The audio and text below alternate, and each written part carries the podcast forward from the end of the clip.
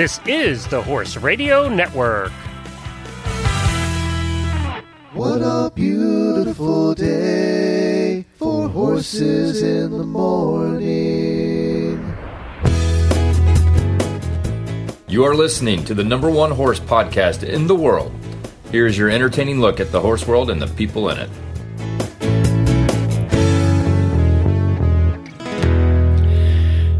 Good morning, Horse World. I am Glenn the Geek in Ocala, Florida. And I'm Jamie Jennings, and I'm in Norman, Oklahoma, and you're listening to Horses in the Morning on the Horse Radio Network for September 23rd, episode 2525, brought to you today by State Line Tack. Good morning, Horse World.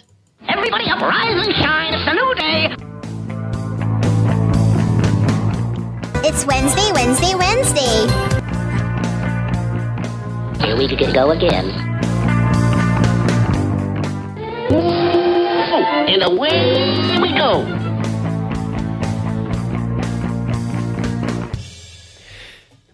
Well, hello, everybody. Thank you for joining us. Before we get into the meat of everything going on today, Jamie's going to tell us what's coming up on today's show. I certainly am. It's going to be our Equiderma guest, Megan Hensley of Holistic Hooves, who's going to speak to us about donkeys, feet, and thrush. Our horse nutrition podcast, Health Report, has Dr. Waldridge j- uh, discussing joint anatomy. And Glenn always has a crappy list, and we got some weird news. So uh, here it comes. All right, sounds good. And I have a story here for you to lead the day. Uh, we there were so many rescue stories in the news this morning. I picked one because there were like a hundred of them. Horses getting stuck in the mud. We had another one in the backyard pool, which seemed those horses want to swim a lot. We get at that a lot. Uh, this one, this rider was riding on one of those steep hills out in California. It was at the Caspers Regional Park in San Juan Capistrano, and I only picked it because I like saying that name. Uh, so her horse started to buck, and if you know those trails on some of those sides of those hills, they're steep and the trails are narrow. Well, her horse started to buck, and wisely she bailed out. Well, the horse unfortunately slipped and fell 60 feet down a ravine. Now, uh, apparently, because of the rough terrain, they couldn't get the horse out, so they called in the rescue people, and uh, everybody showed up. A veterinarian sedated the horse, and the Orange County Fire Authority, who are used to rescuing horses out there, hooked it to a helicopter and hoisted the horse out to be reunited with the owner. But the amazing part of the story is, is the rider's fine and the horse is fine. Now, how does a horse fall 60 feet down a ravine and it's fine? Playing out in our own paddock where it's perfectly level, there's nothing going on, the horse gets hurt. I have one horse here that I just feel like it's a mystery how he continues to cut himself. Like I have six horses out in the big pasture and one just can it's I think it's just all about the horse. It has nothing to do with the situation or where they are. It's just that particular horse. And why is it that you can have 12 miles of wooden fencing and you'll go out and look for the nails sticking out, right? So you, the nails always come loose and stick out, and you go out and look for them. Uh, on a, you should at least on occasion. And if there's one nail out in 12 miles of fencing, they're going to find it. Of course. They find that one nail. Of of course. You'll find hair attached. It's just ridiculous. But anyway, uh, it's good that this horse is fine. Everybody's fine. But wow, what a scary day that was. I wonder if she'll ride on that trail again anytime. I mean, soon. how much do you have? The question is, how much sedation do you have to give a horse to allow it to be hoisted by a helicopter to a place? and then the horse is in the air. Like you would think it would be like some sort of ketamine induced sedation where like they are not they're recumbent basically but then the helicopter has to drop them you know like Yep. put them down on the ground and I can't imagine like uh, does it just crumble? Does it stand up? What's the deal? How I need to talk. the to harness is about one of those that goes completely under the horse, you know, and, and their legs are sticking Yeah. out. I saw pictures of the horse flying through the air and it's just hanging there. You know, what's it going to do?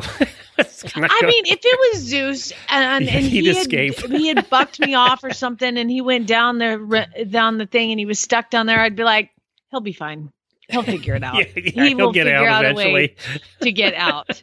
It's fine. Just call off the helicopter.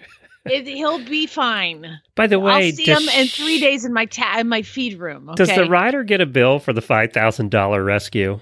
I mean, something. Who pays for I don't know. I don't know. If, you know, you have to pay for an ambulance call, right? You're paying for the ambulance to come out to your house and take you to the hospital when you're dying. And is that know. covered by insurance? These are all the real That's right. questions that, that horse need to be people think about. General people read that story and go, "Oh, wow, they saved a pretty horse." We're all going, "Well, who pays for Oh that my sucker?" God, who pays for that? Yeah. That's a ton. and Good that, Lord. and what's a veterinarian charge for a call where it has to go down a sixty foot ravine to sedate your horse? There's a house call for you. That's a call charge. I mean, God, you get pissed if they it's forty dollars to show up at your Yeah. door and they've driven 147 miles. But my God, uh, here's what I need you to do. I need you to go to the trailhead, and then you're going to hike back about two and a half miles till you get to the top of a ravine, and then you're going to look over the mountain edge down about 60 feet, and there's going to be a horse precariously perched. Uh, and I need you to get down there with a 4cc syringe and inject a uh, two cc's into a horse's jugular vein while perched on the side of a rocky cliff with a horse who is really unhappy. Can you do that? How much is that? Yeah, yeah. How much is that house call? On that note,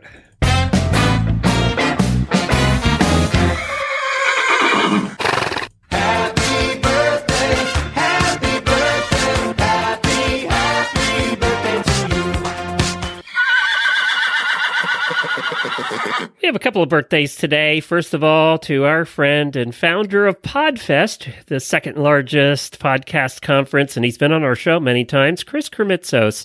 I wanted to give him a very special happy birthday. Nash or next week, I also wanted to announce is International Podcast Day, and we usually celebrate it. It's next Wednesday, but on Tuesday, which is normally a day we don't have a show because it's Fifth Tuesday, I have my friend Neil Galarte coming in, and we're going to do another one of our Meet the Podcasters episodes where we get a whole bunch of podcasters on that are doing shows not about horses, and we meet them and have a little fun. So we're going to honor podcasting next Tuesday here on Horses in the Morning Live with a whole bunch of different podcasters about different po- and I and there's a variety of things.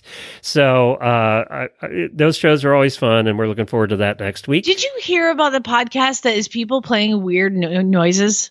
no, It's a whole podcast about weird noises.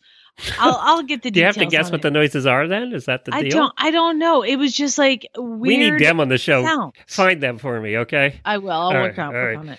And also, happy birthday to auditors Anna Biffle and Carrie Garvey. Happy birthday to both of you, too.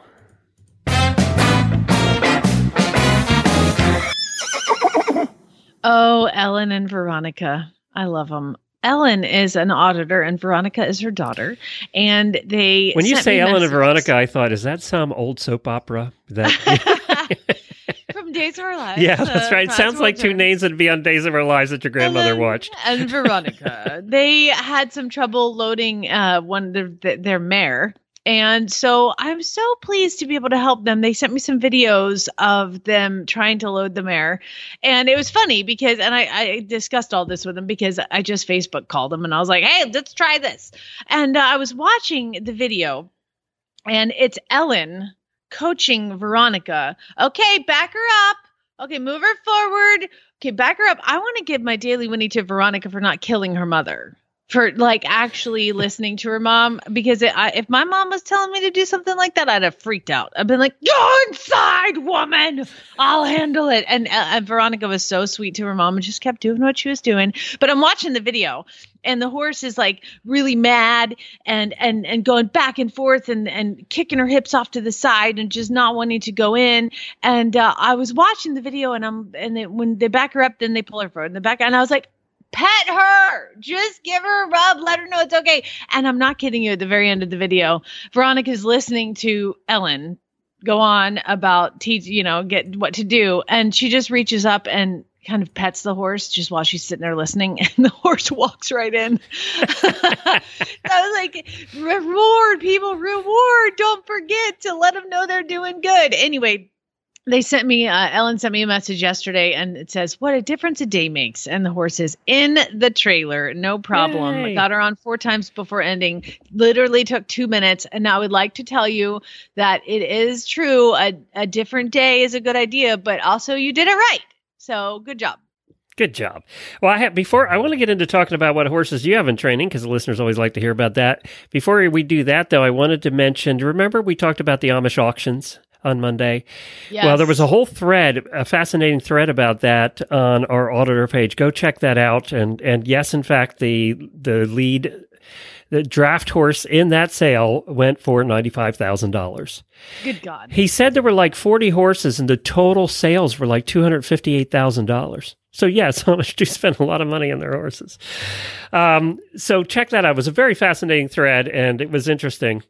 Uh, the X thing is, I've been getting a lot of messages that I haven't had a chance to get back to everybody. And I mean, yesterday it was a lot of messages from listeners and auditors who are asking what's the update on my situation health wise. And I really appreciate you guys asking. That means a lot. I go to the surgeon this afternoon and hopefully we'll know more about when that will be. The plan is it's probably going to be sometime in October. I'll be out for about two weeks. Um, and Jamie's actually out for a week too, doing your clinic at your farms. What we're going to try and do is get it arranged that we're out opposite of each other. So we'll have new shows the whole time, just with guest co hosts. Uh, it's not fair to you guys, and it's also not fair to our sponsors to put up two to three weeks of best ofs. So we're going to do the best we can to make that happen. There might be some best of. Probably there will, what we're going to do in the month of October, just to let you know, is there won't be any live. We won't do them live. Uh, they'll come out every day as normal at noon to two o'clock, but we won't do them live because it'll be too difficult if we have uh, other producers, Jamie's producers producing, and it just it gets too complicated. So if I'm not around, it's too complicated to do it live. Um, so it, they'll be it still be out. function without Glenn. Yeah, but we'll do them as live, and we'll put them out, and you'll still have shows every day. Just uh, then we'll come back live the following month. It's just going to be easier. Then one day it's live, next day it's not. What next day it's live. We're just going to make it easy on everybody. So that's the update. How about you? What's going on horse wise? Oh, well, it's been an interest, interesting week. So I went to Horse and Hound and I picked up two new horses for training. And one is very recently off the track, and one is has been off the track for quite some time, but just got to the rescue, so they didn't know much about it. So here's the problem. I'm 5'2. It's not really a problem. And both these horses stand at 17.2. I've measured them both, and the gelding is just at a tick below 17.2. What are you using the- a step ladder to get on the things? Good God. I mean, thank God Abby's here. Uh, So Abby's Leg you know, up. 5'11. She looks normal on the horse. So I, uh, the gelding, his name is Killer Party, which is a fantastic name. Killer Party. And Killer Party is a 17 two hand gelding, and he is gentle as a kitten. He has decided, and he was a very successful racehorse, actually. Um, and he's decided that that life is behind him and he would not like to go any faster than he has to, which is a fantastic thing for a thoroughbred to have like that kind of mindset. He's very gentle, very big. He had no, you know, manners when he came, but it just one day he's he's perfect on the lead line. You know, it's pretty hard to fly a kite that's 17 too. So I had to work pretty hard to get him to where he would lead properly and when I loaded him, Glenn, I put him in the trailer and I led him forward and he decided to look off to the right and just turned his head to the right and pulled me off my feet. like he's so big and strong. But again, now he's perfect. Gentle as a kitten, loads, leads, ties, does cross ties, does all the things. He's getting his feet worked on today and um, he's great. And then we've got the the mare. And this one has been uh, fairly hard for me. She is jet black. Gorgeous. Oh, no. 17 2. Beautiful. For new listeners, Jamie's dream. Maybe that not has quite that eluded big. me. yeah, not that big, but uh, the, the black horse dream has eluded me for quite some time. But anyway, um, she is giant and black, but she really, really, really recently came off the track. And so I get her here and the the first thing is like I, I put her in a stall and she's trying to jump out of my Dutch doors. I was like, okay, but I have a little paddock attached, tiny, like 12 by 24 paddock right outside that. So I open that door and she starts throwing her, she threw herself against the fence trying to break mm. through it. I was like, oh, So she's less subtle than Zeus getting out. she is very dramatic. And then so i i've now acclimated her to eh, within a week acclimated her to uh, she didn't eat any food for like four days. And so i've i've called a horse and hound and i said you know i just think she needs more time to decompress at the rescue before she comes in for training. She's just not ready for training. And so i sent nelda that message yesterday and her message was like, okay, bring her back. I was like, oh God, are you mad at me? like, are you mad? I'm so sorry. I just, she's just not ready. I just, I she's just not ready. And she's like, of course I'm not mad. Bring her on back. That's fine. We have like a hundred. It's fine. I just, what's great about working with this rescue is Nelda just knows horses and she understands and she trusts me completely. So if I tell her the horse needs more time, she's like, okay, bring it back. I trust you. The horse needs more time to just decompress because she's only like two weeks off the track. And I really think they need four to six to just stand around and let What whatever. they really could use is six months to a year, but you know, yeah, yeah. drugs but- to get out of their system. well, I think Yeah. four to six weeks is is good for that if they have anything going through their system. And she's three years old and did not race very successfully. And I'm I'm sure a lot of it is uh she just needs to calm down. She's three years old and she is 17 too, Glenn. I Mhm. mean, that's ridiculous. And no three year old at 17 two needs to be racing, you know, at two, you know, or whatever. So um so she's going back. So I'm gonna take them both back tomorrow and get two more. Then I have little Malachi, who is the tiny. Uh, I say tiny. He's al- almost 14 hands, tiny compared to those guys. Um, and he's a quarter horse, and he has probably the smallest horse I've trained since I started business here. Um, but he's also the toughest. Every single thing has been the biggest challenge. Um, but he went and got his teeth floated. Oh my god! Do you remember the whole drama?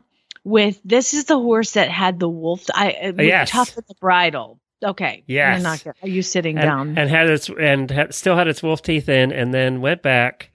The the uh, an equine dentist That's came out here, which I I really wanted them to use a veterinarian, but they insisted on the dentist, and the dentist came out and she said I can't get the wolf teeth out, but I filed them down, yes, which is a terrible idea because then there's no no way to get them out because they have to like hook around it and then pull basically. And so there's now there's no wolf teeth to grab onto.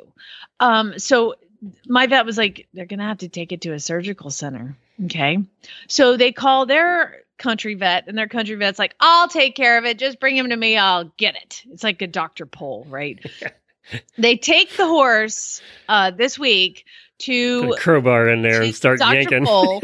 yeah. And he sedates him and he opens up the mouth and he goes, This horse doesn't have any wolf teeth. And they're like, Excuse me? The equine dentist told us there there definitely were wolf teeth and that she filed them down. Yeah, there's there's no wolf teeth in here. This horse has no wolf teeth. What'd she file down? There's so many questions.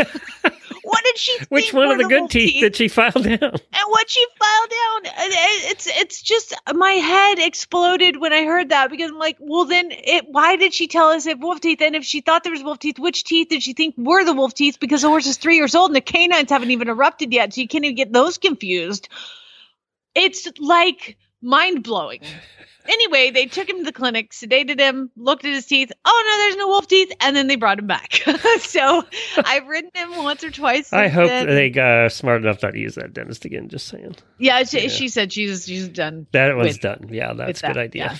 I, I, you know, I, here in Oklahoma, there's just a lot of uh, lay people that do it, and it takes minimal I bet time. you she billed them for filing those wolf teeth down. I, I'm sure she did. Yeah, I'm I'm sh- sure I'm sure. Um, but I, there's just, I mean, she's been on the hook for this because we've all been talking to her because she's, you know, backed up uh, into a corner a hundred times. But anyway, Malachi's back. He's rideable. He's doing really good. You can hose him off. You can lead him. All the things. Does that he didn't do take the bit now, or haven't you tried yet? Because Oh, he took it fine. yeah. He took it fine because he actually had some really sharp points as well. And so now that he has no wolf teeth, uh, that I am positive of because the vet looked at him, uh, now I put the bridle in and he's just like butter.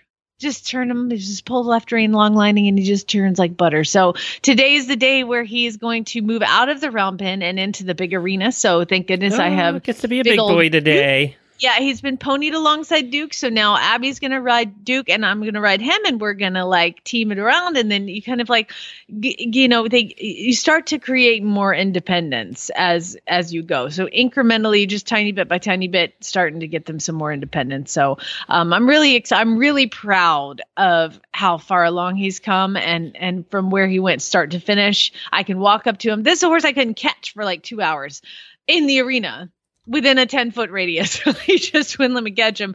I walk up, I put the halter on, I take him out, I put him in the stall, I feed him, I bring him out, I put him in the cross ties. I'm just, I'm, I'm thrilled with how far this has come. And it just goes to show you that patience and consistency and non-violent methods work. Like this horse, yeah, he fought, he fought, but I didn't fight back. And eventually he just quit fighting because he's like, well, that's stupid. That's too much work. Yeah, right. It's too much effort. I don't want to do this anymore. So that's it. That's that's my three Oh, right now. So, you are and- having so much fun. You can tell when you talk about it that you're having so much fun doing Oh this. my gosh, I love what I do. It's awesome. And it's so nice to have Abby here because you remember Drax was returned because you know, he was so mad because he, He Drax is a horse I sold. yeah, three months ago they returned him saying that he wouldn't go faster than a walk, and if you kicked him, he would pin his ears and get really mad. They bring him back. I'm like, oh, I'll, ta- I'll take him back. That's fine. Bring him back, and uh, they bring him back, and his feet look like tiny little teacups. Um, and I'm like, where's his shoes? Well, you didn't say he had to have shoes. Yes, I did. And he had shoes on. And now you pulled them. Um, They were filing his feet every two weeks because they wanted to get those pesky nail holes out of there, right? So see how well that worked.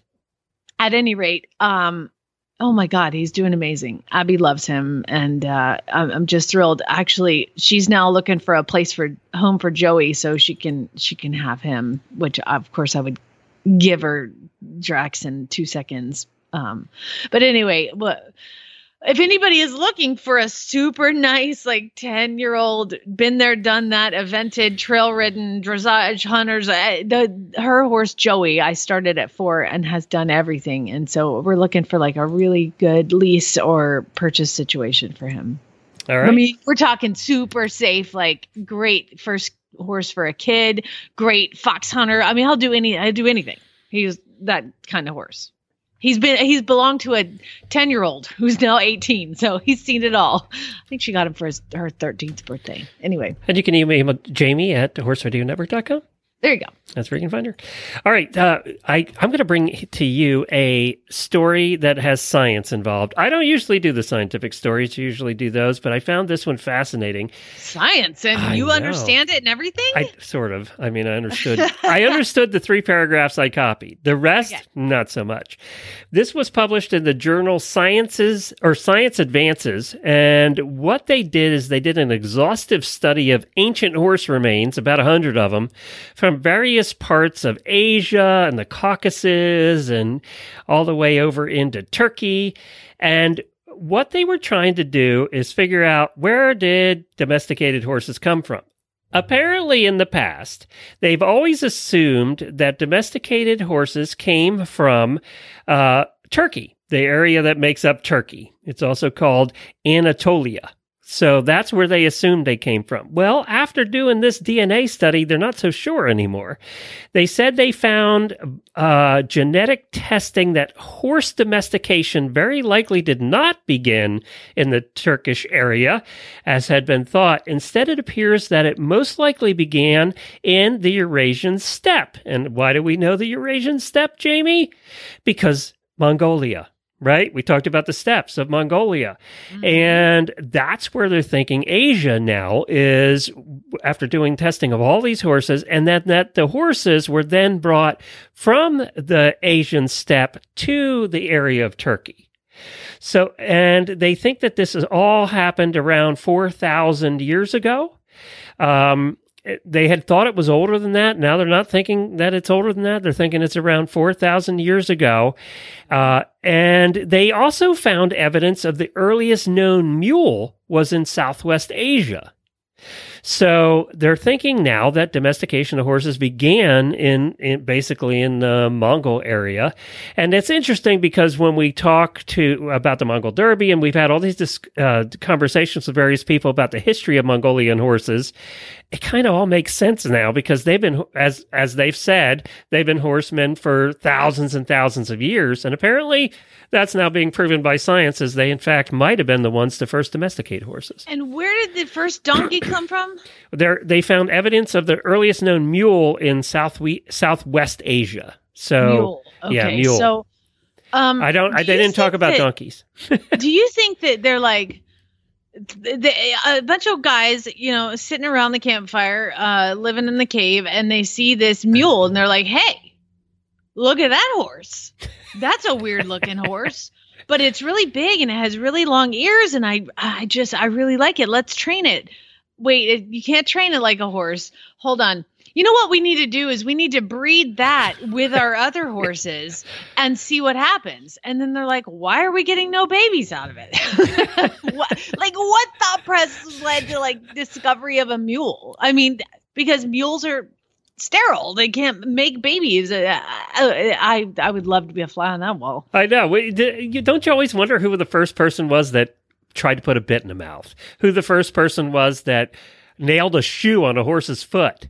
You know, On a side note, I'm like, who, who saw a basil plant? And they're like, let's eat that. Yeah, exactly, or, You know, or I- I any mean, other plant people we had to die before like they realized, oh, okay, you can eat this one. And Yeah. they're always talking about when you go in the woods, you eat these berries and not these berries. Who was the one that ate the other berries? Uh, oh, you know. Jim, damn it, we lost him. Yeah, don't, Don't eat, eat those berries. Ooh, I'll try this one. Okay, these are good. You're, these are fine. I'll have to think about that. You know, I when we hike around here, the jungle here in Florida where it's not domesticated is so thick. It's so thick. And, you know, Florida, we're full of stuff that'll eat you and try and kill you. And I said to Jennifer, imagine the explorers back in Spanish times coming through here, coming through these jungles. They couldn't have done well. First of all, it took them forever to get anywhere. It was hot. You know, there were leeches and snakes and all that, alligators. It, it just couldn't have been much fun. And then I read a story the other day about the, one of the first expeditions, Spanish expeditions that went up through Florida, and about 10% of them lived. So apparently they did not do well going through.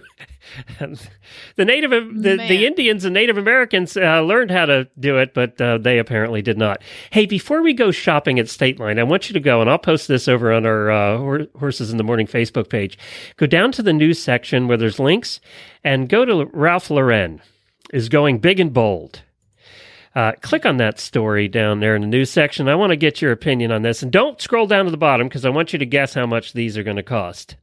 So apparently, Ralph Lauren, who has been known to do horsey things in his clothing before, is going big and bold with its new Polo Oh, Pony watches. God, I want one. That's so cool. Polo Pony watches. Now, when you look at this Polo Pony watch, it looks like a watch, but uh, it has a image of a polo pony. Now, it's not like the mallet is the hands of the watch or anything. It's just an image of a polo pony, right? It's on the, there. it's the the iconic polo image, which is usually just shadowed, but this one is actually a bay horse with a rider with a blue shirt and a red hat, and and he's swinging the mallet, and yeah, so it's it kind comes of in a, different colors, and you know uh, you get different kinds of bands and everything. Oh yeah, there are other colors. Yeah, and, and so it's pretty cool. It's all right. I mean, it kind of looks to me like uh, w- one of the more inexpensive watches that you would buy because you, You, know are me, not a horse girl, I- I'm so a watch you're not snob. seeing this, and and and I'm like, Well, oh how much would you pay for this? I don't know, like I don't know. It looks kind of like with the bands and everything, like fifty bucks.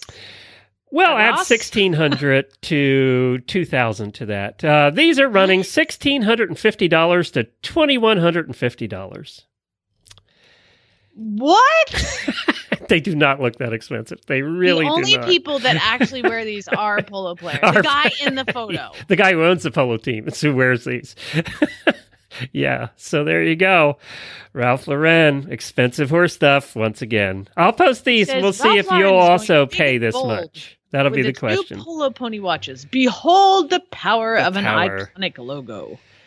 By the way, if you want to if you want a less expensive, fancy looking watch, you can go to our friend at shoptoma.com and use coupon code HRN15 to get 15% off. And you get one for $50, which is what I, I wore all weekend. I do think they're hot because they're stolen. Not that hot. All right, uh, State Line Tack. Speaking of shopping, uh, new fall things have arrived. Yes, uh, that is correct. The fall clothing, especially, has arrived with long sleeve tops and jackets and rain jackets. And yeah, it's time to start thinking about that. Do you know we were so excited when we woke up this morning? It is the first morning in six months that it's been under 70 degrees when we've woken up. It was 64 this morning. First one. Summer is finally over here in Florida, but they have all kinds of horseware, carrots, uh, uh, OEQ. I don't know OEQ actually. I don't know who I don't know who makes those. That's new. Uh, Henri de Rivel. They have Equine Couture, Goode Rider, all kinds of clothing on there, and they have it at ten percent off right now. And I wonder if they still and they still have the thirty percent off thing going. I think that's just site wide.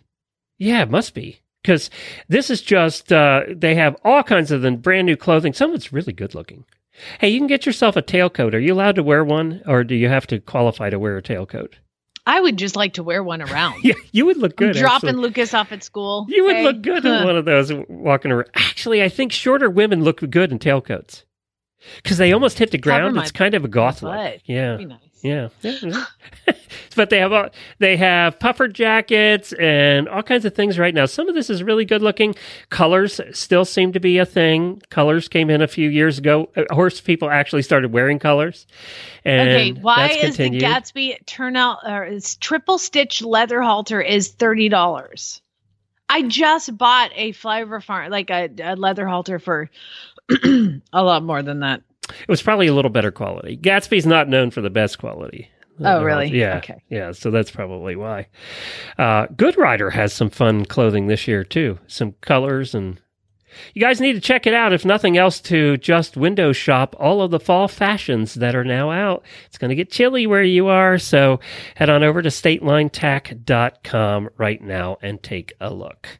Well, let's go to our guest. Equiderma finds guests for us on occasion and always finds us the most fun people. And they're usually people who uh, are uh, use Equiderma and really like the products, but also have some fascinating stories to tell and are just really cool people. And we have a lot of listeners we know over the years that have reached out to us that have donkeys. And we, we probably don't talk enough about mules and donkeys because a lot of our listeners do have it. We don't talk about minis enough either. Did you notice uh, one of our auditors just got new mini, a COVID mini? Did you So see um what Tough One is selling? no, Have you heard of this? no. It's a it's a a belly band for minis, and it says it's to sweat off the belly of minis. And this was on the Does it um, vibrate too, like that thing that used to hook to the wall that you could lose weight by just vibrating it off? I don't know, but this it, it was on Horse Vet Corner, and somebody on the Facebook page Horse Vet Corner, and somebody posted a picture of it, and they're like, "Hey, do you think this would work for my mini to sweat off their belly?" And apparently, Tough One is selling these, and Tough One is not a company I will ever purchase anything from theirs again because they're garbage. Um, but they seriously had it on there, and so a vet was like, "That is a belly band for colic surgery." Like, there is no reason anybody should ever use one of those to sweat weight off of a mini. And Tough One is selling him but the veterinarian was like, totally like, "Do not purchase There's your that." helpful hint for the day. Do not purchase that. All right, let's Yeah. get Megan. Sorry, you mentioned minis. I wanted to mention. Megan Hensley on, and she is from Holistic Hooves. And we're going to get her on from Equiderma. That's our sponsored guest. Uh, let's see if we can get Megan on. She has an interesting story about how she got into horses, too. Don't we all? Hello. Hi, Megan. How are you? It's Glenn and Jamie. Hi, I'm doing good. Well, thank How you. are you guys? Good. Thank you so much for joining us. Really appreciate it. Now, uh, when I saw your story, I saw how you got started in horses, and we all have kind of interesting stories how we get started. I married it. Um, but you were actually in the conservation corps when you discovered horses. Tell us about that.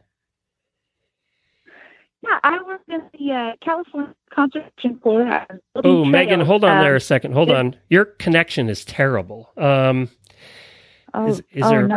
Are you on talking directly in the phone? Are you on a speaker or Bluetooth or anything? I am. I am. Um, let me try standing over here. Well, take dear. yourself off the Uh, I- speaker. Just hold Yeah. the phone up like a normal. no, I'm phone. not on speaker. Are you no, on I'm Bluetooth? not on speaker. Yeah, you're just talking right into it. Okay, well, let's see if we can get a better spot. Uh, we're going to Can cut. you hear? Is it okay now? That's a little better. Don't move. Stay right where you are. Okay. All right, I'm going to cut that part Okay. out, and uh, I'm just going to count back in, and we'll take that part out for the recorded show. All right, here we go. Three, two, one. I'll just ask you the question over again. Three, two, one. So, Megan, you had a different start than a lot of people with horses and, and falling in love with horses and mules and donkeys. Uh, Tell us about your time uh, at the Conservation Corps, and, and that's how it happened. Yeah, I was working on a trail crew out in the middle of the wilderness, and that's when I first got introduced to mules. Actually, we had a, a pack train that brought in all of our food and all of our supplies while we lived in a remote camp um, building trails, and it was really, really cool. And I fell head over heels for those guys. Uh, cut there. Your connection is terrible. We can. I'm, uh, I'm only getting about I'm every so third sorry. third word. Um, Uh, hold on just a second. I have a. No, I just got this Wi-Fi connection that was supposed to help me get good reception or to improve my phone. I live in the middle of nowhere. yeah, that's the problem with all of our guests. is they live on farms in the middle of nowhere. I get no reception. I, I have to go on the front porch to even talk to anybody. Okay, what about now? I'll talk some more. Just Okay, what about now? Is this better? Is this working? what do you think, Jamie? Want to give it a try? Give it a try. All right. So I just uh, we'll we'll have you try. No, that's right. That's okay. It happens. Uh, we'll have you give it a try again. We'll just start that whole section over again. Just start with uh, how you met horses in at the conservation corps. I'll count you in. Okay. Okay. Three, two, Okay. one. You have to ask her, Glenn. Oh, oh, sorry. so, so you got started in med horses at the uh, California Conservation Corps. Uh, that's unusual. I don't think we've ever run across that before. Tell us about it. Yeah, well, the California Conservation Corps is a program for youth like age 18 to 26, and I got to live on a remote uh, trail crew out in the wilderness, building and repairing trails. And we had a mule team that brought in all of our supplies and our food and everything. And uh, they'd come in once a week and bring us our mail and all our treats and stuff. And it was really a lot of fun getting to meet them and have them part of our experience. So, your first experience with an equid of any sort was a mule, and you went, "Oh, this is fun." Yeah. Oh, they were amazing. Um, yeah, it was. They were great. Did now were they just using? I even for? got pa- to ride one. I was going to ask you, did you ride any of them? I did. I got to ride one. I rode one all the way across the Emigrant Wilderness. It was a 34 mile trip, and uh, it was beautiful and it was incredible. Wow, that's cool. That well, it is an unusual start Mm-hmm. for somebody to meet a mule and go, ah, "I like these." Uh, so Yeah. then you went on and you actually applied to be a packer, right? To do to do the pack mule train. I did. Yeah. I loved the trail work so much and I loved the mules so much. I thought, well, shoot, I could spend my life out here working with these guys. This would be a great thing to do. And so I did. I applied to be a packer, but they responded back with that I needed to have some farrier experience, that if, if I could at least have an apprenticeship, that then I would be a little more qualified um, to work alongside a lead packer because they shoe and maintain uh, the mule's hooves themselves. Oh, I didn't realize that. And when they when they pack the mules out there, do the mules hang around? do- Are do you carry all the supplies out and then they immediately take the mule train back, or do the mules hang out for a while and head back later? Uh, that's a good question. It kind of depends on how far out they go. So if it's a five or six mile trail, like or hike in, then they're probably going to dump the supplies and then head back out. But if it's 12 plus miles into the camp, then they're going to spend the night. And they usually put them on like a high line and then they head out the next day. So it just kind of depends on how far out the, the camps are. Do they? How much can a mule carry? By the way, I, you know, I don't know that answer actually. I was just Um, curious Um, I don't know the answer. Yeah, they you. carry big loads though.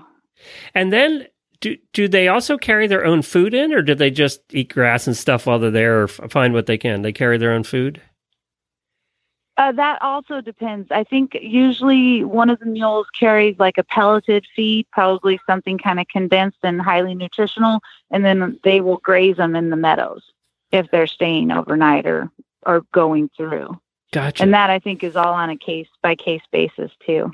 I just think this is so fascinating because it's something that 99% of the people listening right now will never experience or do, right? It's, it's just Ah, something that not many yeah, of us and- ever get to do. yeah, it's wild. And you know, they're also um, they take them in for those fires that we're having right now in California. Mule train um, mule teams are working right now, carrying in uh, supplies to the firefighters and stuff that are in the remote camps.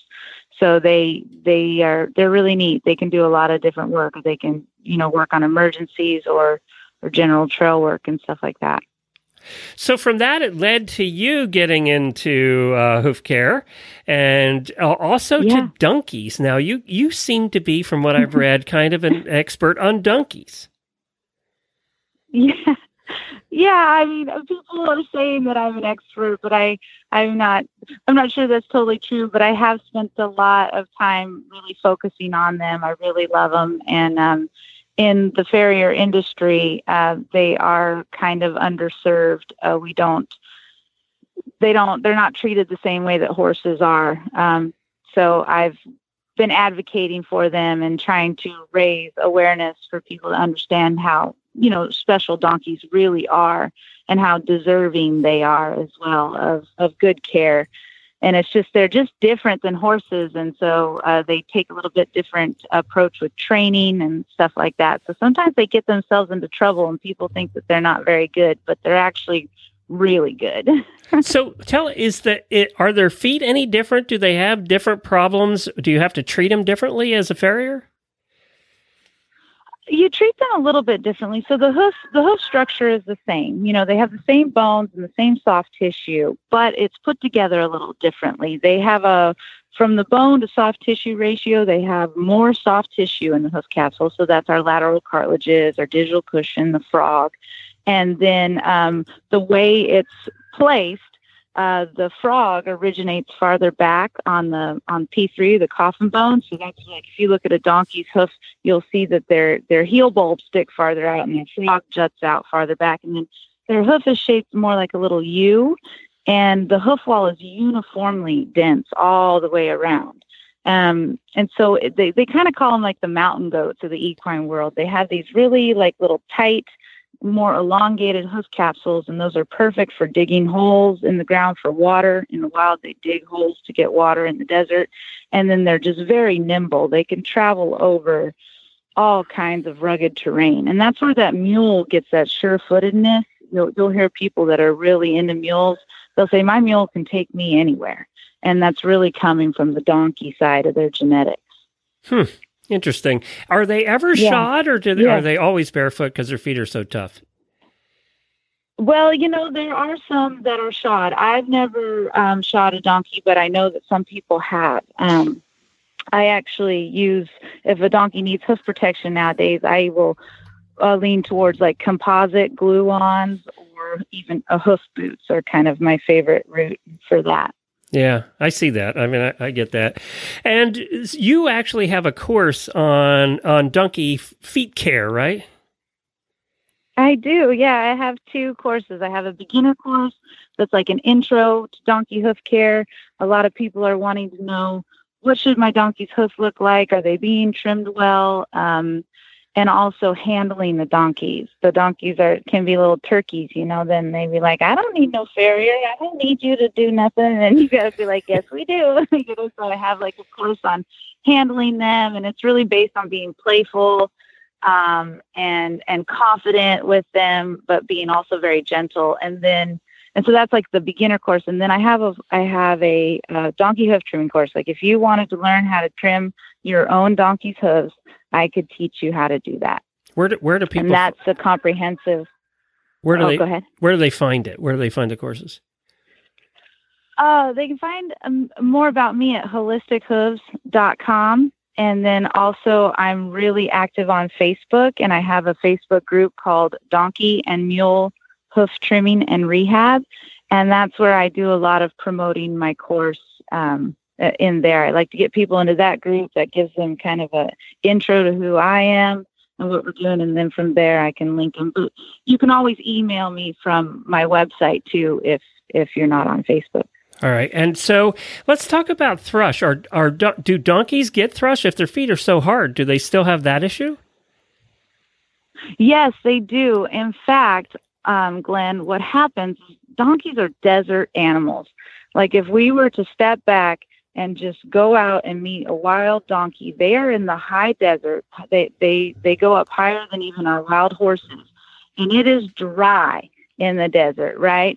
And it is rocky, and there's not much moisture, and there's also not a lot to eat.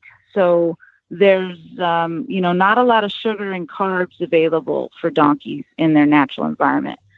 And so when we bring them, you know, home with us, that doesn't change who they are. That doesn't change the fact that they're these desert animals. And what will happen is, like I live in the Pacific Northwest of Northern California. It rains here all the time. It's always moist. So the donkeys struggle more with hoof issues when when they're in these wetter environments.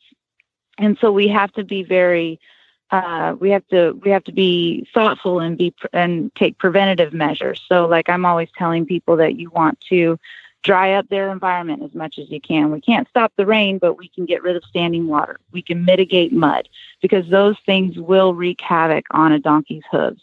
Um, too much moisture, and that in turn introduces cases of thrush and white line disease. So, you know, and then also trimming them more often because in the desert they would be wearing their feet down all the time and then we bring them to a softer environment and their feet get long and thrush likes to live in wet dirty long crevices if that makes sense So we yeah we uh, we live in Florida, so we know a little bit about thrush, uh, being that it's wet here all the time. yeah yeah. So yeah what do, what do you use? Do you, uh, do you use that an Equiderma product for that, or what do you use for thrush? Or what do you recommend? I, you know, I really love Equiderma's new product. They just, I've loved Equiderma for a long time. Um, one of their main ingredients is neem oil, and that's what really had me fall in love with their products. That's just an amazing um, ingredient. And they just created not long ago um, a thrush and white line a disease product, and I love it. I've been using it since it came out, and I've been having really good results with it. And the other thing I like about it is donkeys can be funny about new things, smells and stuff. And, you know, you bring out some medicine and they're like, I don't need no medicine. Get away from me. you know, and so what I've found with the equiderma is they actually like the smell of it. I haven't had any of my donkeys turn their nose up at it and not want me to, you know, I call it the medicines. I'm like, come here, we got to put some medicines on there. so donkeys are a lot like little kids. So you have to negotiate with them. But um, yeah, I, I was thinking they sounded a lot like husbands, Really but well. okay, we'll go with little Oh. kids.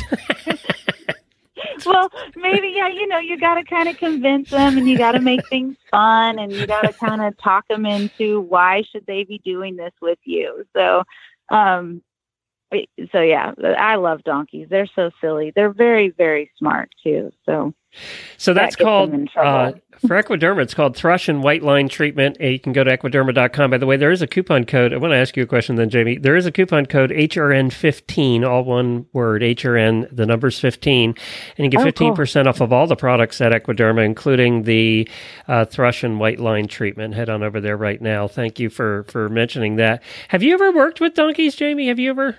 Jamie's a certified Monty Roberts instructor, but are donkeys included in that? oh, Uh, we he, we do have in the syllabus a long uh, part about training donkeys, and it's interesting because donkeys have instead of flight, you know, fight or flight, donkeys also have like a third tactic that they use, which is fight, flight, and freeze. And sometimes donkeys just Yeah. take, you know, people say donkeys are stubborn. They're actually in that freeze mechanism when people say they're being Mhm. stubborn because they take a little more time to process things. Um, and and by taking time to process, I mean they're deciding whether or not they're going to do what you want or they're going to leave. So that is the kind of the fun part about training donkeys is you have to work with that mechanism as well. It's like a third kind of reaction. Do you find that that's true? Yeah. Oh, I do. Yeah, I was nodding my head along with you. Absolutely.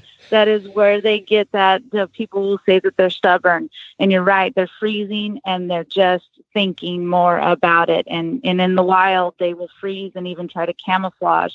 Like you said, they might fight a predator, or they'll freeze and they will blend in because they're trying to conserve energy. Mhm. Uh, they don't want to run, and they don't live in as big of herds in the wild as horses do. So there's not that power of a group either. Yeah, it's really interesting. They're they're such amazing animals. I I I haven't ever actually worked with a pure donkey. I've worked with some mules, but donkeys never. And uh, it's it's on the bucket list to get one from the BLM and start one fresh. Should be fun. Aw, that'd be so cool. They, I like to t- say that like people love donkeys. They just might not know it yet until you meet one, you get to interact with one. You know what I mean? It's like Yeah. they're really special. Well, we have a lot of them around our farm here. We have donkeys that live in uh, like four different farms right around ours. So we get the twice a day uh, chorus going. Uh, and if one Yes. starts in the neighborhood, they all go. It's all at Yeah. the same time. Yeah. And so twice a day we hear the chorus, and it's usually when one of the groups is being fed, and then the others chime in, and it's you know what time of day it is by what time the donkey chorus starts. It's holistichooves.com. So cool. Thank you so much for joining us Yeah. today. We really appreciate it. I'll put the links in our show notes as well. Uh, Megan Hensley, we appreciate you stopping by. It's been fun talking about donkeys. Thanks, yeah. Megan. Thank you guys so much. All right, bye bye. Bye. and it is holistichooves.com for those playing along at home. And when you do go to You're it, just it's a going to really have to stop picture. correcting me because we determined I am not the only one. So You are, the as only wrong one. as you I. Are. Always no, wrong. no, we have determined that uh, I am not the only have- one. You are as wrong as I am. mind. Today's Horse Health Report coming up next is brought to you by the Horse Nutrition Podcast on the Horse Radio Network. The Horse Nutrition Podcast covers topics you will love. By the way, if all of you that say it the way I say it, email Jamie at horseradionetwork.com every day for the rest of your life. Annoy Oh, the hell out on. of her. Hold on. I'm getting an email. Wait, no, I'm not getting an email because nobody says The it like Horse that. Nutrition Podcast Unless covers topics you will all love. It highlights the world's most extraordinary horses, how they're trained, and what kind of nutrition they're given. A part of Purina's Full Rein documentary series. Go to purinamills.com slash full rein to see them all. The latest episode is all about vaulting horses, and it's award winning. And it's right here on the Horse Radio Network as well. Well, I uh, believe it was last week that we had somebody on from Lancaster, PA, and they said hooves. No, I think they said it my way, and you just didn't hear it right. They did not. So, oh my God, there's been there's been a lot of posts on the auditor page I noticed about arthritis. People are dealing with joints and arthritis pain in their horses, and I asked Jennifer to look back in our archives and remember Diane, uh, Dr. Bryan Waldridge has been on our show many times, and B. she he she found one uh, that she did on joint anatomy with Dr. Waldridge, and he's always a lot of fun. So we're going to play that for you today. And so for all those people out there having joint issues or arthritis problems, this kind of goes into why because their joints are so very complicated. And we're coming back with some weird news, aren't we? Yep, we got it. All right. Watch out. Here we go. Well, when it comes to hot topics for horse people, care and maintenance of horses' joints is right there at the top. And Dr. Bryan Waldridge, better known to his Facebook fans as Dr. B from Dr. B's Bluegrass, is going to lay down the basics for us here because a little knowledge can go a very long way when it comes to making good decisions and taking care of your horse's joints. So, welcome to the show, Dr. B. Well, thanks. It's always great to spend time with you guys. I enjoy it more than you know. Well, it's so fun to have you because you have great uh, information for us because you you explain it so that regular people can understand it, and you also always have really great stories because you're right there in the thick of things in Lexington, Kentucky. Yeah, that and uh, used to practice in some wilderness in uh, Alabama and Georgia, so that helps too. So we, You get interesting We used to stories of every sort, don't you? That leads us right to our topic today: joints, horses' joints, or horses' joints, or horses' joints. They all have the same ones. Um, Yes. They have varying degrees of stress on them depending on what your how your horse is built and what he does for a living. But how they're made and how they work is the same for everybody. So maybe you could start us out with just an kind of an overview of how joints are made and how they work because it gets a little confusing sometimes. Right. I think let's start with how they work, and and sometimes I'll tell people to go and just go on YouTube and just search a slow motion video of a racehorse, or if you, oh, you know, if you event, go look for a slow motion video of a of a horse going over a jump or on the cross country, and watch like how far their fetlock drops, and it, you know it'll, it'll touch the ground at a racehorse. It'll touch into the into the track sometimes, or at least be parallel to the ground. And I think because when you look at that, it helps you to realize those joints are doing a whole lot more under a whole lot more stress than you think sometimes. And and but that's how the horse is made. It's made to take that. But when you think about how much repetitive stress it is on that joint, it helps you to understand how easy it is and maybe how fortunate we are that horses don't have more joint problems than, than we see. And then, you know, for function, for me, I'll try and think too, is where that joint is because we have they have joints that are called hinge joints. Like the elbow is just a hinge joint; it's just going to go in two places. And then like a shoulder or a, more so a hip, you know, they're sort of a ball and socket joint, so they can move a lot more than you know they move in different planes than the hinge joints do. And then the other thing you think about is how how the horses get arthritis, and either they have an abnormal joint for some reason, like say they have a chip or a fracture, and then that joint's asked to do that normal movement. You know, of course, that's going to cause problems. Or we take the normal joint and we're asking it to do something pretty extraordinary, like say a high level jumper. You know, that's going to go over some really high jump and then come down and have to have a lot of drop in their fetlock. So, you know, either we've got a joint that has problems, it's we're asking it to do say normal type things like trail riding or maybe some uh, galloping, something like that in a racehorse that's got a chip.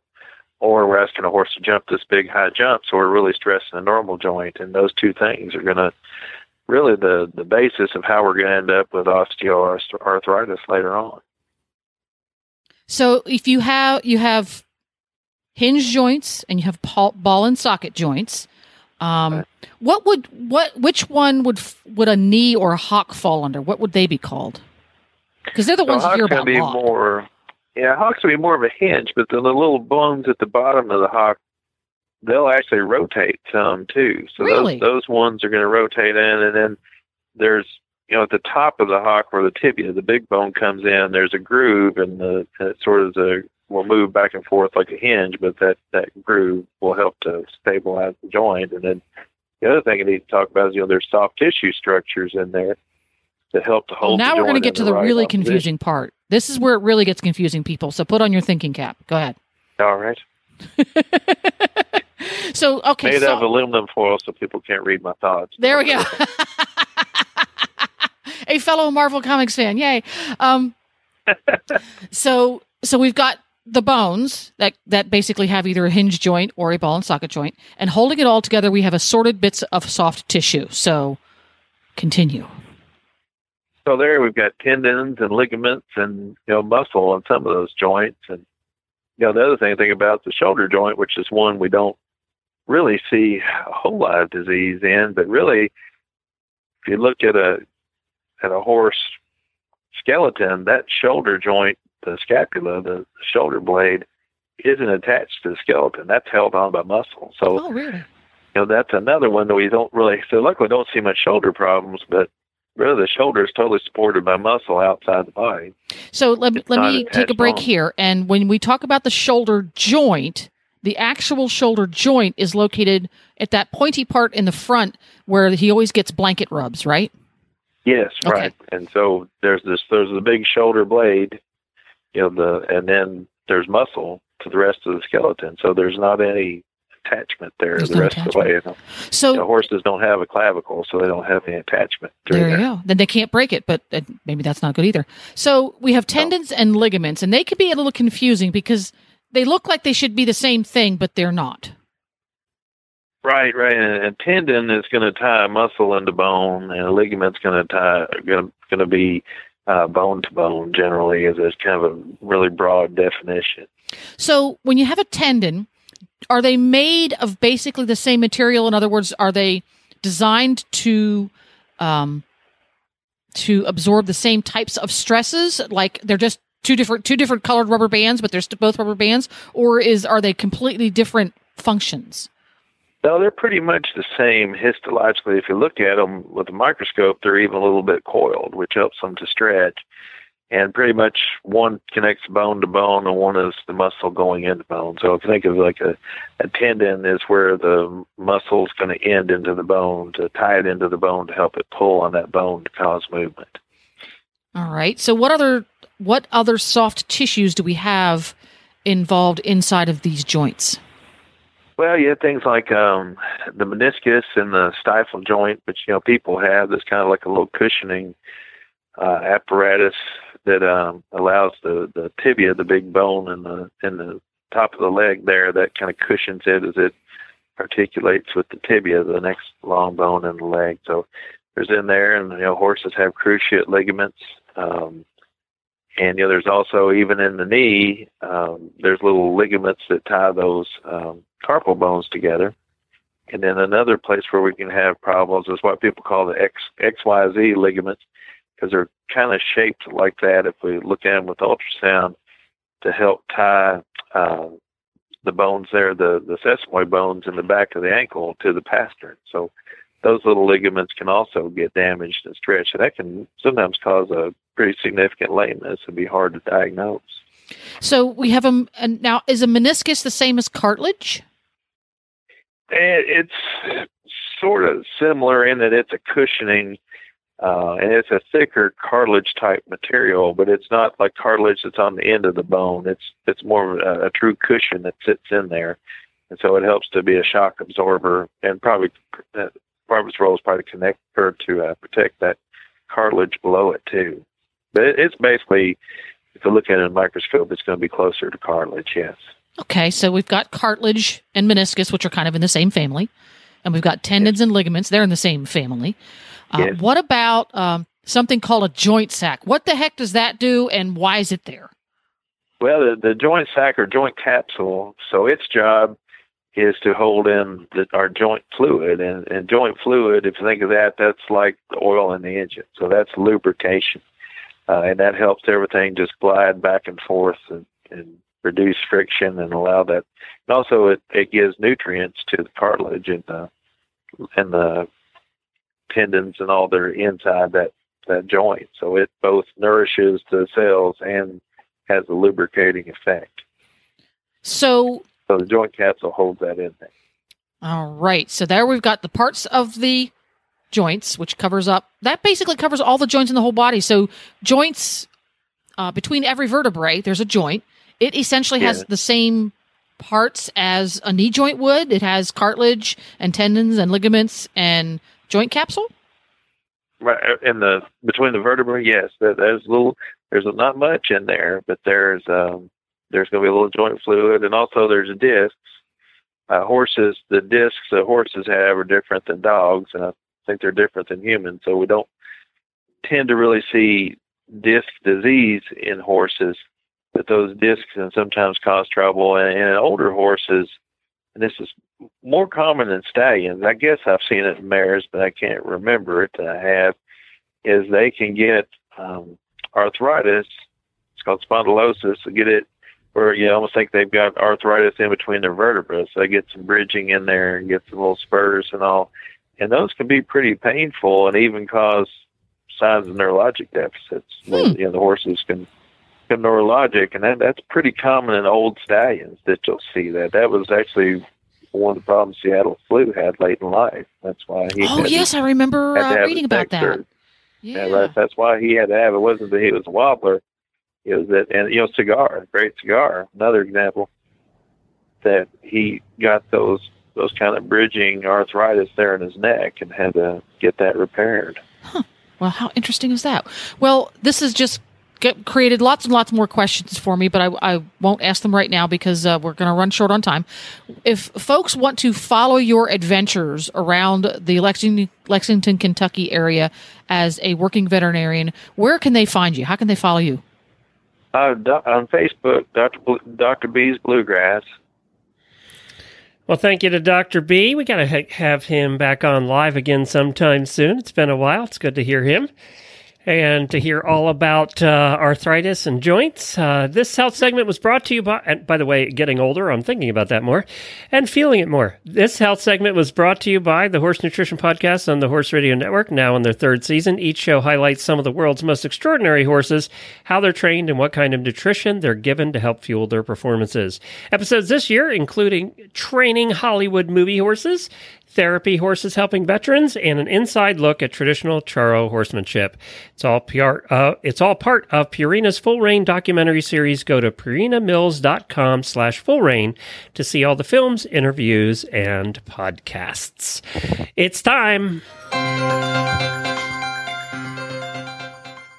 Yes, it is time for weird news, and um, you know, Glenn, I need an uh, an extra sound effect for this first one. This weird news also begs to have the loser sound effect. Can you pull that up? Man, you are one pathetic loser. Drivers on a Chicago highway saw an unusual sight on Monday afternoon. That's right, a cowboy, they said, riding alongside vehicles in Chicago during rush hour on a major freeway. He was known as the Dreadhead Cowboy, a local quote celebrity whose real name is Adams Hollingsworth. And he said he rode down the Dan Ryan Expressway in support of hashtag Kids Lives Matter. Um, I what an idiot. Okay, you're you stop traffic by galloping down the pavement on your horse in the middle of rush hour. Poor horse. Now they it took forever for them to actually apprehend him. It was a He slow, went- pe- slow speed chase at about 12 Yeah, miles an hour. he galloped quite a Yeah. bit. I mean, for miles. This poor horse carried him miles with sirens flashing and people honking and cars going by. and a, a quadrant of mo- motorcycles escorting him, who apparently were with him at the beginning. They were friends of his riding the motorcycles. oh wow! wonder I thought it was police motorcycles off. at first when I saw the video, but it was it's a bunch of his friends. They, I wonder if they got arrested too. The horse was taken into police custody by the Chicago Police Department, and videos posted to social media showed the horse uh, being put onto a mounted patrol trailer, and the horse went to animal control. Now you have an update on this guy who was arrested. Um, And a friend of his was arrested too, things. by the way, uh, because the friend, one of the motorcyclists, apparently got in the way and wouldn't let the police take the horse. So he got arrested for obstruction okay. of justice too. Um, so what? What? Ha- apparently, the horse was bleeding from one foot, uh, and another foot was in pretty bad shape. And as you can guess, running down the highway at for 17 minutes at a gallop, and also had uh, serious uh, sores on the horse's side from the saddle. So the horse did not fare as well if he was doing this to make, you know, to make a point and to make a statement. Maybe he shouldn't have done it at the horse's demise. Uh, so the horse has been taken away and is now at one of the sheriff department horse places.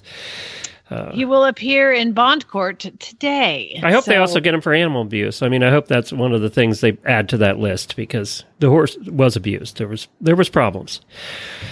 Yeah, Oh, I'm reading quotes from his family. Uh, now I'm not. I'm not even No, spending any more time on yeah, this let's- story. Moving it on. just was a bad thing to do for the horse. Whatever your intentions were good, the end result was bad. So let's uh, let's leave it at that.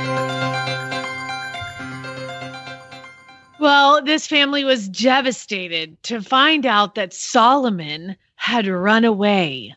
Solomon in Ashland City, Tennessee, disappeared, and the family was so sad that their 150 pound African sulcata tortoise had left and run away from his Ashland City How does a turtle run away? Glenn, he took off, dude. He was gone for two months. Two months. What they found him half a mile away. Not even an eighth of a mile. He had made it in two months. and he was running the whole time, full speed. a mile away. Um, a man and his son The spotted le- Solomon. They were feeding him bad lettuce. He was out of there. grazing in a valley at a construction site and returned him. I guess his uh been quite some deal with you know trying to get the tortoise back. Uh, he was 50. They've had him since he was born. He's 15 years old. He's now 150 pounds. 150 Oh pounds. God. they said, I guess we'll never know the full details of Solomon's He great was adventure pissed. You didn't do him enough. You didn't feed him enough good food, I guess. And oh, how he managed to elude us all for so long. No matter his traveled course or intent, Solomon is now safely at home, and so much joy has been returned to our family. And the quote from Solomon is, Damn it, I'm home. yeah. I was trying to get out of here. Yeah. That's the same I quote we get from get Zeus every time you capture him. I ran as fast as I could. Do we know? Have they caught the tiger they keep spot- spotting in Tennessee too? Have they caught that Oh, one yet? I Yeah. don't know. I'll probably get that news story when it Next actually week. Okay. We have four. This is going to be number three, but we're going to head to Georgia. We're going to head to Canton, Georgia, which is just northwest of Atlanta. And a suspect was pulled over. He, he was just at a regular routine traffic stop. And if, if you know where Canton, Georgia is, there's it's just pine trees everywhere. So this guy gets pulled over, gets out of the car, and runs into the woods. He's gone. Takes off. Because that always works in the movies. Yeah, Yeah. you know why not? Um, I got a flat tire in Canton, Georgia, one time, and I was afraid to get out of my car because I felt like a bear was going to get me, or like I was going to get murdered or something by some. You didn't run into the woods. I did not go into the woods because people like this are in the woods. Um, so the, it- the Cherokee County Sheriff's Office went through his backpack. Wait a minute, stop that. right there. Why am I not surprised? It's a Cherokee County Sheriff's Office in Oh Canton, yeah, Georgia. Canton, Georgia, Yeah. Cherokee County.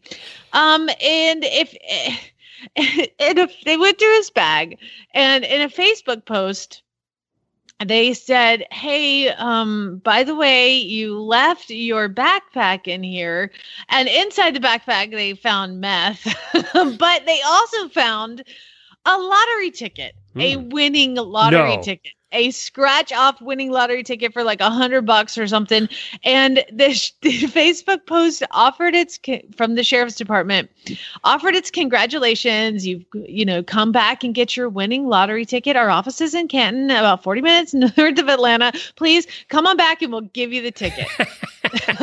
He- of course. He's probably so dumb he will. I know. Well, they did eventually catch him, and he is currently in custody. Well, he has a hundred dollars to use towards his bail now. they said they gave it back to him, but they kept the meth. It was like an unboxing. That's going to be a new thing. Sheriff's Department's unboxings, where they open just- up. I love when they they just turn it like they take the moment to be like make a little comedy. They're like, Yeah. "Hey, congratulations! You have a winning lottery ticket, and it's right here at the prison. You can come get it, and we will absolutely give it back to you." Well, their their job's not very fun right now. So anything to break up the monotony. Anything. By the way, I am so happy. I know you have one more. I'm so happy that Florida hasn't been in the, the weird news yet this week. I'm Not happy. yet. And Florida is going to stay out of it today because we are going to head to Australia. And one of our kind listeners tagged me in this post because I love it when y'all share weird news with me because I never would have seen this one. So thank you for sharing this. It's an article from Newsweek, newsweek.com. There was a fire, Glenn. There was a fire at a cattle breeding facility in Australia and um, there was cylinders hundreds of cylinders containing bull semen and the cylinders were destroyed in the fire however what happens when the flame gets next to the cylinders is explosions Are they pressurized? The cylinders um it says the liquid inside the cylinders was because there's like you know liquid to keep everything cryogenic you know Ah, okay. um the liquid in the cylinders was rapidly expanding and essentially the lids of the cryogenic cylinders Oh. were popping off and projectiles were being thrown out of the building so firefighters were trying to get the fire out and avoid bull semen from raining down. Okay, I want to be on the fly of the wall in that fire department when they got back. The jokes and the comedy must have been great. Oh my god! I mean, it, it- you- yes, it's a sad story. All the firemen lost, all uh, you know, the people lost everything. But the fact that bull semen is raining down from the Yes. sky, an explosion. There you go. Oh, the nicknames, just everything about Oh. that story with firemen. Oh, that's going to be a good one. All right. It's raining. Hallelujah. If your senior dog has the mobility and spunk of a puppy, lucky you, but more than likely your senior dog is slowing down, maybe even suffering slightly. We're excited to tell you about Dr. Buzby's Encore Mobility. It's a new joint supplement. Speaking of joints, we just were talking about that earlier. For dogs, that does more than just help the joints. It renews your dog's spark and spirit. Stop uh, worrying about your senior dog slowing down. Go to drbuzby.com. That's B U Z B Y.com and save 10% on Encore Mobility with the promo code HRN. It's promo code HRN at drbuzby.com. For more good days with your dog, go stock up today. You know what? I'll end with this today, and we're, well, we'll hang around with the auditors for a little bit uh, while I was not feeling well over the weekend, I uh, decided to get on and look what greyhounds were available because it's been a while now, and much to Time Jennifer's chagrin, I you know I started looking, uh, and I'm happy to report that there is not a greyhound to be found anywhere. The Wow. adoption agencies are like empty. I mean, virtually empty. Uh, from here to Ohio, it, it was crazy. There are very few greyhounds available for adoption right now, which means that they've been adopted. So that's all good. Are you right? are you willing to look at other dogs, or do you are I you set on the a greyhound? I, Jennifer would love. She's always had a dream her entire life, and we're not purebred people until greyhounds, and that was mostly for the rescue side of it, right? Um, and plus, they turned out to be terrific dogs. Um, but she's always wanted a full size standard poodle. Believe it or not, Jennifer's always wanted a full size standard poodle, not little, not the little barky ones, the big ones, which are pretty cool. The big ones, three thousand dollars and up. No, Yes. No. I mean, I mean, No. Yes, I'm Yeah. sure they cost that, but yeah. no, No. No. We're not spending that much for a dog. We haven't I'm spent at that much on any of our horses. so greyhoundpetsok.org. it's Let's amazing that they're just, I don't know, maybe it's a COVID thing, you know? Everybody went out and got greyhounds too. Uh, so I was, I'm, I was actually happy to see that because then I didn't have to make a decision. Hounds of the Heartland Greyhound adoption. I think they might have some dogs available. okay. So We'd have to go out. out to Oklahoma to visit you. And, Yes. Oh my God. I'll like totally get it, and we like think I'll save it at the house. Yeah, yeah Chad will love that. All right. Thank you, everybody, for joining us today. We appreciate it. Tomorrow is, oh, the sales and breeding episode with Kayla and Charlie. So they'll be here tomorrow. And then Friday, we have some really bad ads. So get your ads into Jennifer at horseradionetwork.com for Friday's show. Thanks, everybody. All right, Spay Neuter Geld.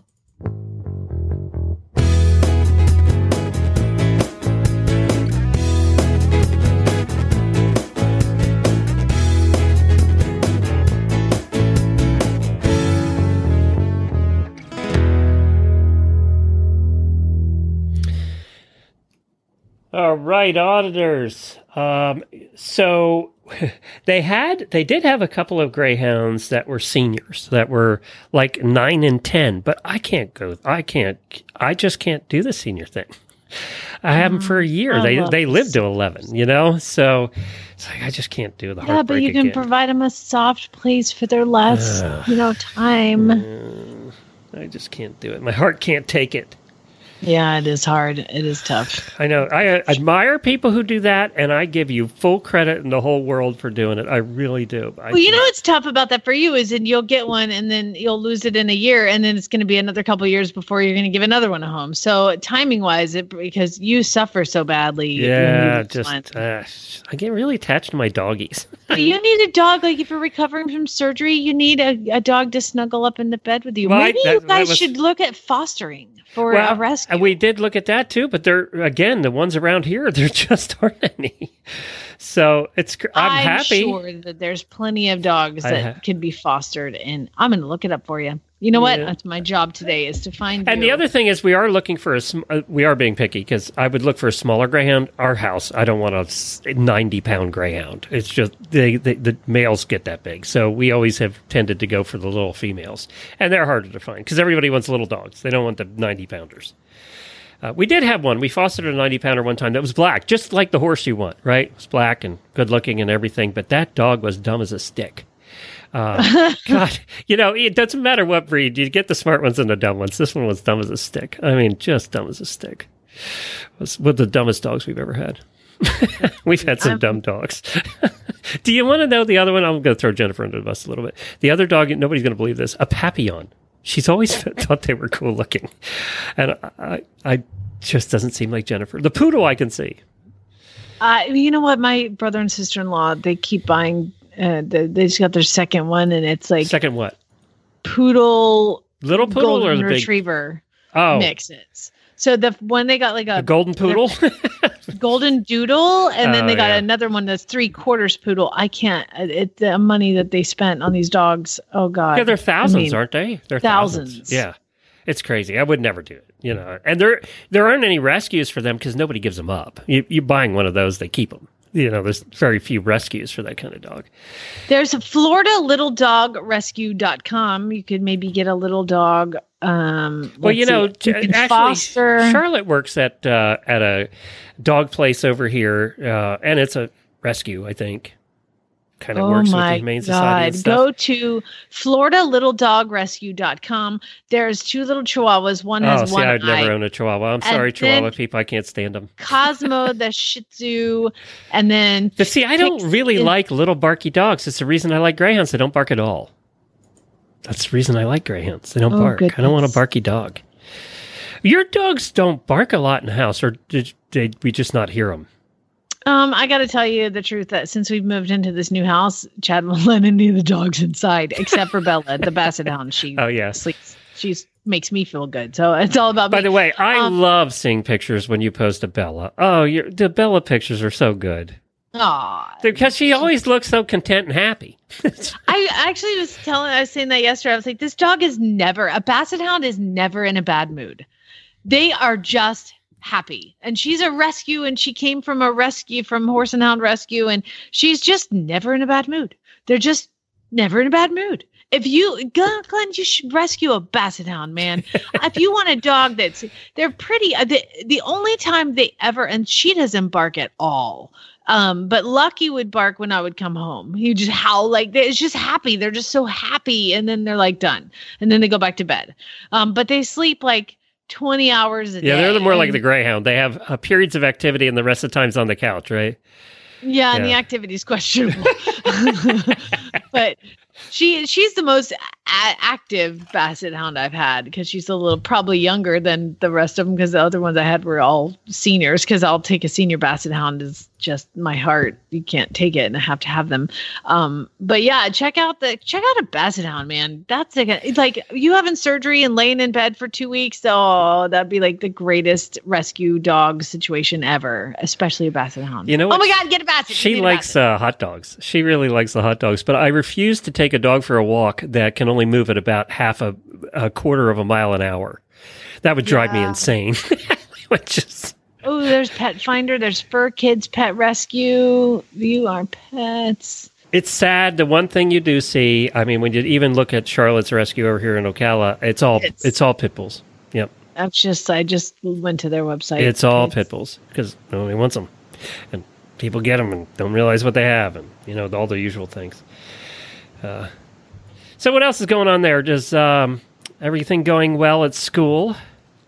Oh my gosh, we love our school. That Lucas goes to. It's fantastic. This Do you know, a- like most schools, the drop off. You know, it's like three. You know, you have to drop them off at at the the first school is seven fifty. Okay, seven fifty, which means you have to be in line in your car. And I don't think I've ever been as savage as when I'm in the line at drop off because you're like, you're not allowed to come out. Karen, get back in your car. You sit down. Who do you? I'm like, is that baby going to get out of the car anytime today, or do we just sit here in the middle of the street doing nothing? Oh my God, is she in her pajamas right now? Yes, she is, and she is walking around. I can't even believe it. Oh my God, I'm like, I'm like, this is the entrance, and I have leaned out of my car and I was like, this is the entrance. The exit's over there. You're blocking traffic. Like I, I mean, psychotic, right? And then um, I can it's, it's a you doing savage that, too. place. It's a Uh, savage. the only place. thing I know about it is I've been with Jemmy when she drops uh, JoJo off, and it, that never happened when I was going to school. There wasn't that there because no parent dropped their kid off. Everybody took walked or took the bus. Nobody dropped their kid off. So when I saw that for the first time, I got to tell you, I was shocked. The line out half a mile to a mile long of cars dropping their kids off. I was shocked. I, I, it was amazing. So um, this school that he's at now, and and, and there's You pull up and throw like, them out the door.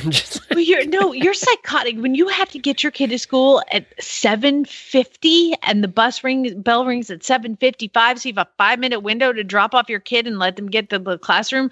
At you know when you have to leave at seven thirty eight.